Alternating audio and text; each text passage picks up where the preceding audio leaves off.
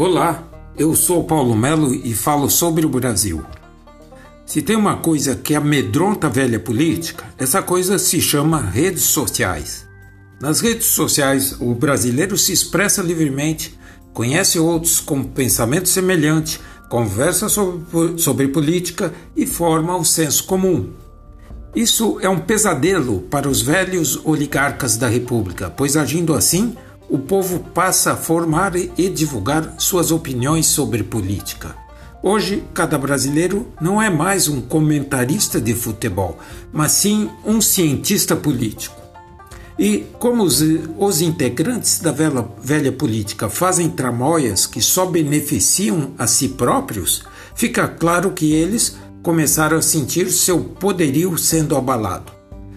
Apesar dos oligarcas da velha política terem propagado através dos anos a máxima de que política e religião não se discute, a providência divina levou o povo a discutir ambos os assuntos de forma crescente nas redes sociais.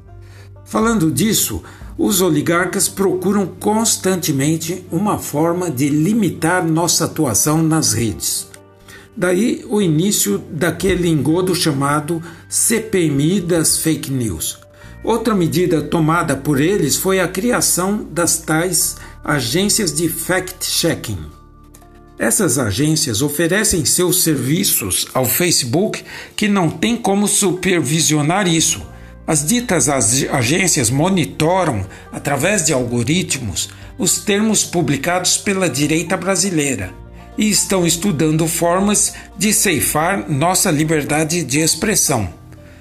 Possivelmente, eles têm robôs que denunciam quando a postagem é considerada perigosa para o plano de fortalecimento das oligarquias da República e, assim, recomendam suspensão do perfil que postou a informação censurada.